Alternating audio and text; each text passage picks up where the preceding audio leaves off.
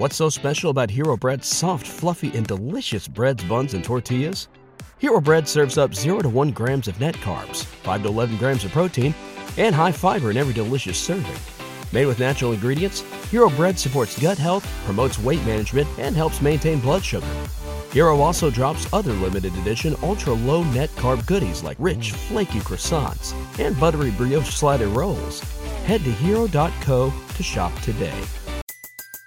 Everybody in your crew identifies as either Big Mac Burger, McNuggets, or McCrispy Sandwich, but you're the filet fish Sandwich all day. That crispy fish, that savory tartar sauce, that melty cheese, that pillowy bun. Yeah, you get it every time. And if you love the Filet-O-Fish, right now you can catch two of the classics you love for just $6. Limited time only. Price and participation may vary. Cannot be combined with any other offer. Single item at regular price. Ba da ba ba ba. Remember the first time you heard about Johnny Appleseed? I do. The Disney cartoon. Now, just to look at him, you'd say Johnny Appleseed never would make a pioneer. He was such a sawed-off, scrawny little fella. Of course, that didn't faze Johnny none. Shucks, he had his apple trees and the morning sun and the evening breeze. I learned all about this humble, kind hearted man who spent his life doing what he loved wandering the forests and planting apple trees. All so people could have fresh, nutritious fruit and bake scrumptious pies. What a tale. I was so inspired that I ran right out and snatched an apple off the tree in my parents' backyard. It didn't look like a Disney apple. It was small and dark green and knobby, a mean little sucker. But I was too high on Johnny Appleseed to care. I took as big a bite as my missing front teeth allowed. and spit it out immediately. I then spent 10 minutes scraping that awful taste off my tongue. To quote Thoreau, that apple was sour enough to set a squirrel's teeth on edge and to make a blue jay scream. I still recall my disappointment. But looking back, it makes sense. Because if you know a little bit about the DNA of apples, the odds of me getting a spitter like that were almost inevitable. Apples are a bizarre species biologically. And that was not the end of my disappointment. I soon learned that the Disney version of Johnny Appleseed was complete baloney. He's often revered as the patron saint of the American wilderness, our St. Francis. But to early Americans, the apple was not a symbol of wholesome living. Quite the opposite. It was a symbol of debauchery. Because the real legacy of Johnny Appleseed, what made him a legend, was not the fruit he delivered to farmers and ranchers. It was the booze.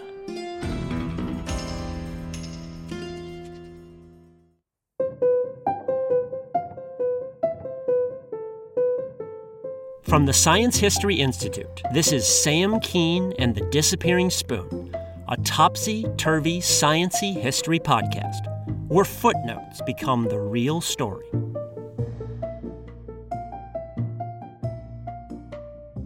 John Chapman, the future Johnny Appleseed, was born in Massachusetts in 1774.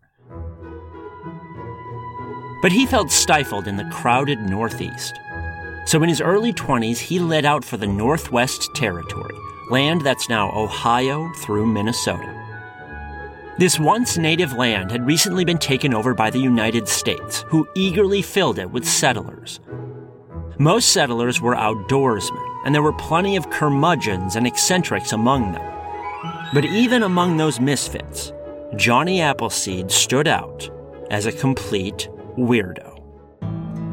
The first thing you noticed was his clothes. Instead of shirts and trousers, he sometimes wore a ragged burlap sack, like a frontier toga. He also wore a cooking pot on his head as a hat. If you saw him today, you would cross the street to avoid him. Johnny never had a fixed address his whole adult life, not even a crude cabin. Sometimes he slept in hollow tree stumps. Other times he slung hammocks between trees. One time, needing to travel downriver during the winter, he hacked out an ice floe, pushed off from shore, and snoozed away while floating on that. Unlike most outdoorsmen who hunted avidly, Johnny was a committed vegetarian and animal lover. There's one story of him stepping on a worm and getting so distraught that he threw away the offending shoe and forced himself to walk barefoot as punishment. Before long, he was going barefoot all the time, no matter the weather. He eventually developed feet so gnarly they looked like rhinoceros hides, gray and scaly and tough. He used to leave children wide eyed by pressing hot coals into his soles or jabbing his feet with needles. Didn't hurt at all, he claimed. On rare occasions, Johnny took advantage of someone's hospitality and slept indoors in their cabin but he quickly wore out his welcome by preaching incessantly. It was God this, heaven that. It sounded vaguely Christian, but was peppered with mystical mumbo jumbo about spirits and nature. Most people just scratched their heads. But Johnny believed every word. Now, based on what I've said so far, his weird clothing, his rootlessness, his mysticism, what I'm going to say next probably sounds far fetched. But beyond all the other things Johnny Appleseed was, he was also, deep down, a shrewd entrepreneur. His hustle was real estate. Back then, American settlers were quickly colonizing the Northwest Territory, greedy for farmland. So Johnny would study a map and use his experience in the backwoods to predict where people would flock next the up and coming real estate spots. In a few years before everyone else headed to those spots, he would go himself to plant apple trees. He transported the seeds in canoes, covering the seeds with damp moss to keep them moist. A single bushel basket held 300,000 seeds. Upon arriving, he would purchase some land or else squat somewhere. Then he would scatter the seeds, not randomly like they said in Disney, but in neat rows. At one time, he might have a dozen such nurseries going at different sites. Then he sat back and waited for settlers to arrive. And arrive they did. He had a real nose for picking the next big thing at which point Johnny would sell them saplings for 6.5 cents each. Given that the trees cost him nothing to grow, and that he would sell them by the thousands, he always turned a fat profit. The American St. Francis was also a real estate mogul. People bought the apple trees for various reasons, like making windbreaks on farms. But one reason they did not buy apple trees was to eat the fruit. Because believe it or not, most wild apples make for terrible eating. Scientists now understand why. In short, apples have extreme genetic variability. That is, apples reshuffle their DNA like crazy every generation. You can see this crazy variability in the original homeland of apples, Kazakhstan in Central Asia, where there are whole forests of apple trees. And the variety among those trees is astounding. All the trees there are the same species, but their apples don't look anything alike. Some apples look like olives, some look like cherries, some like ping pong balls. Some aren't balls at all, they're pointy cones. The textures differ too. Some are snappy like raw potatoes, some are mealy like cornbread, some are leathery. That variety extends to taste as well. Some taste like pears, some like lemons, some like nuts. Some apples are actually spicy. So, yeah, there's a dizzying variety. Apples reshuffle their genes like this mostly as a defense against pests. The variation in shape and taste is a byproduct of that.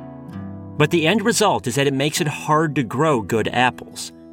If you take an apple seed and plant it, you pretty much have no idea what's going to grow. It's just a random throw of the dice. Now, sometimes that genetic dice throw will make a good, tasty apple. It's similar to how, if you rolled a dozen dice, every once in a while you would get all sixes. Sometimes you do get lucky. but much more often, that random throw of the dice will produce a crappy apple, a spitter. and again, that happens even from parents to offspring. A beautiful, tart, golden apple parent could lead to a shriveled, mealy, bitter red apple child. In nature, children never resemble their parents exactly, but apples take that to an extreme degree. In scientific terms, this variability is called heterozygosity. In colloquial terms, farmers say that apples don't come true. Now, some of you are probably saying, wait a second here. When I go to the grocery store, there are whole bins full of uniform apples, and they're uniform year after year. So, what gives? If apples really don't come true, if they really are variable each generation, how do we get such uniform apples every year? Well, there is a reason for that, albeit an uncomfortable one. Because all those apples you see in the grocery store, they're all genetic clones. Have you ever wanted to appreciate books or movies or music from another culture? Do you have a big trip coming up and want to get beyond the tourist spots and immerse yourself in local culture? No matter what the reason, Rosetta Stone is the language program for you. Rosetta Stone has been the expert in language learning for 30 years. Millions have used it. Rosetta Stone knows what works for getting started, remembering what you've learned, and motivating you to stay on track. Plus, the built in True Accent feature gives you live feedback to improve your pronunciation. It's like having a personal trainer for your accent. So don't put off learning that language. Start today. For a limited time, Disappearing Spoon listeners get Rosetta Stone's lifetime membership for 50% off. That's 50% off unlimited access to 25 language courses for the rest of your life. Redeem 50% off at rosettastone.com slash today. Everybody in your crew identifies as either Big Mac Burger, McNuggets, or McCrispy Sandwich, but you're the Filet-O-Fish Sandwich all day. That crispy fish, that savory tartar sauce, that melty cheese, that pillowy bun. Yeah, you get it every time. And if you love the Filet-O-Fish, right now you can catch two of the classics you love for just $6. Limited time only. Price and participation may vary. Cannot be combined with any other offer. Single item at regular price. Ba da ba ba ba. Yes, the dirty secret of apple breeding is that all the apples in a grocery store are clones. Every Fuji, every Granny Smith, every McIntosh, all clones. Now, I know what you're thinking. Clones? Aren't clones evil? Well, no. Identical twins are clones, and they're not evil. I mean, yes, there were those creepy twins from The Shining. Come play with us, Daddy. But generally speaking, twins are not evil. Scientifically, being a clone just means you have the same DNA. So with apples, any Fuji you pick up in the grocery store will have the same DNA as all of the other Fujis. Same with Granny Smiths or McIntoshes or whatever. Any one of them has the same DNA as all the others of that variety. Remember that the next time you wander through the fruit section of the store. You are surrounded by clones. But those clones were not created in a lab.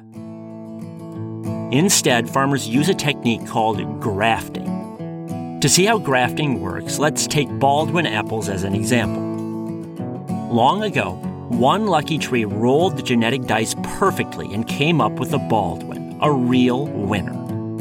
But the farmer knew that if he planted the Baldwin seeds, he would almost certainly get a spitter. So he took a twig from the special Baldwin tree and carved a notch into another, not so special apple tree. Then he wedged the twig into that notch.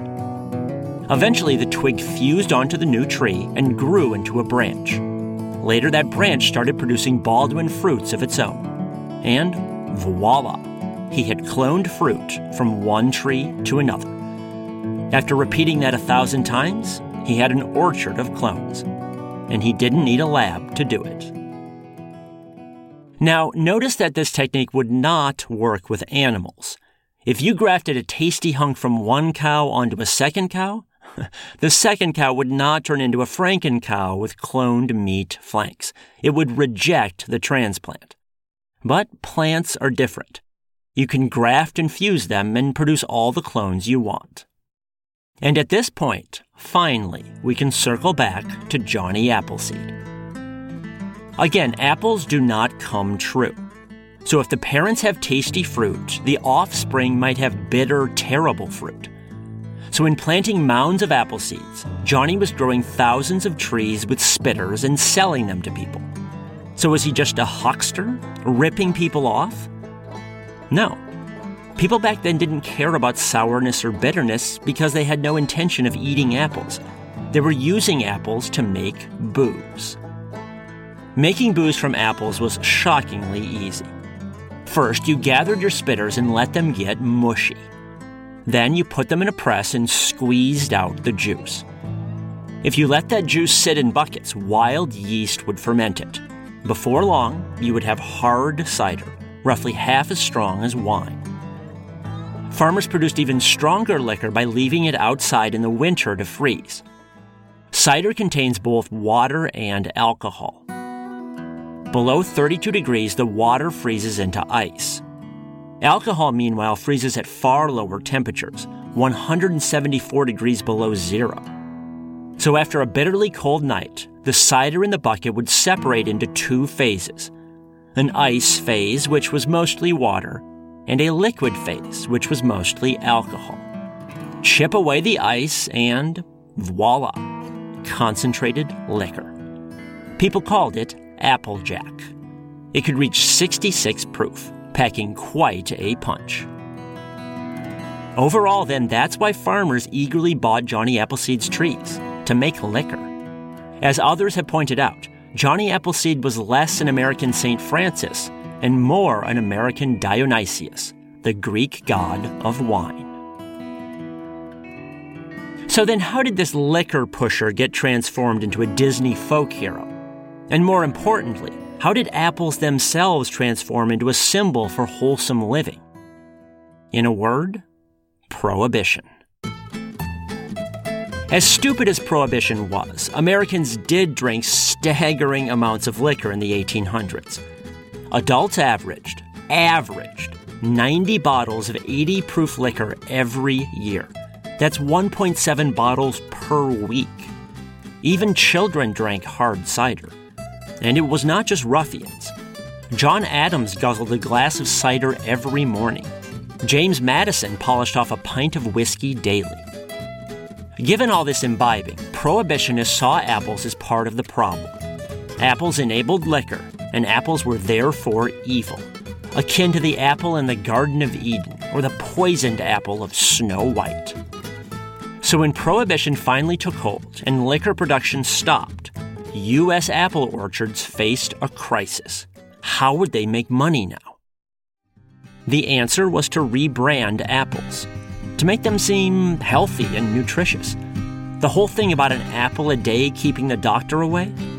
It was a marketing slogan. But for this marketing to succeed, apples suddenly had to taste good. No more spitters. So orchard owners started scouring their trees for any halfway tasty variety. This search for tasty apples intensified after a few varieties took off and made their owners millions. It was a pomological gold rush. And as more and more winners emerged and began to fill the shelves of grocery stores, the rebranding took hold in people's minds. A new generation arose who thought of apples not as potential liquor, but as wholesome snacks. Overall, then, our view of apples today is a weird combination of marketing ploys and get rich quick schemes. Two things that are as American as, well, apple pie. Now, I did this Johnny Appleseed story today because it's October and apples are a fall fruit. But there are other notable fall fruits with fascinating science behind them as well, like giant pumpkins. So I put together a bonus episode at patreon.com slash disappearing spoon. Some giant pumpkins weigh as much as automobiles and are big enough for Cinderella's carriage. Really. And while I cannot vouch for the accuracy of this, I did hear one story about a pumpkin so big that, when someone took a photograph of it, the picture alone weighed seven pounds. All that and more at patreon.com slash disappearing spoon. I'll finish the Apple story with this. Beyond the booze and the get rich quick schemes, apples appeal to Americans for another reason. Americans like to think of ourselves as rugged individualists. And in the 1800s, apples played nicely into that idea. Unlike many crops, the trees did not need special care. No plowing, no weeding, no coddling. You just let them go, and they flourished. Rugged individuals. Lately, however, things are different. I hope I've disabused you of the idea that clones are evil. But that's not to say that clones are always good, especially in agriculture. In terms of evolution, there's a reason wild apples show such extreme variability. Because again, variability helps them keep ahead of pests. By reshuffling their genes over and over, apples develop new defense systems that make it hard for pests to kill them. Because even if a pest evades all the natural defenses of one wild apple, the pest cannot kill the next tree over, because that tree is so genetically different. At least, that's the way things used to be. Apples in orchard nowadays are mostly clones, genetically identical. So if a pest unlocks a way to destroy the fruit of one apple variety, it can now destroy every single identical apple in the orchard. In other words, while apples are now genetically frozen, bugs and fungi keep evolving. And over the decades, they've gotten very good at destroying apples. As a result, apples now require tons of pesticides, or else they would get wiped out. Back in Johnny Appleseed's day, these trees were considered rugged individualists. Now they're more like weak conformists entirely dependent on human intervention to live. The technique for grafting trees did exist in Johnny Appleseed's day. It's old technology. But grafting didn't jive with his mystical views of nature. He, in fact, called grafting wicked and declared that God only can improve the apple. Because to Johnny Appleseed, there was beauty in imperfect apples. Sure, you got some spitters, but wild apples were healthier and hardier overall. And if the imperfections did get to be too much, well, there was a solution for that too. Just alchemize them into booze and have a nice long drink. After that, life's imperfections didn't seem so bad.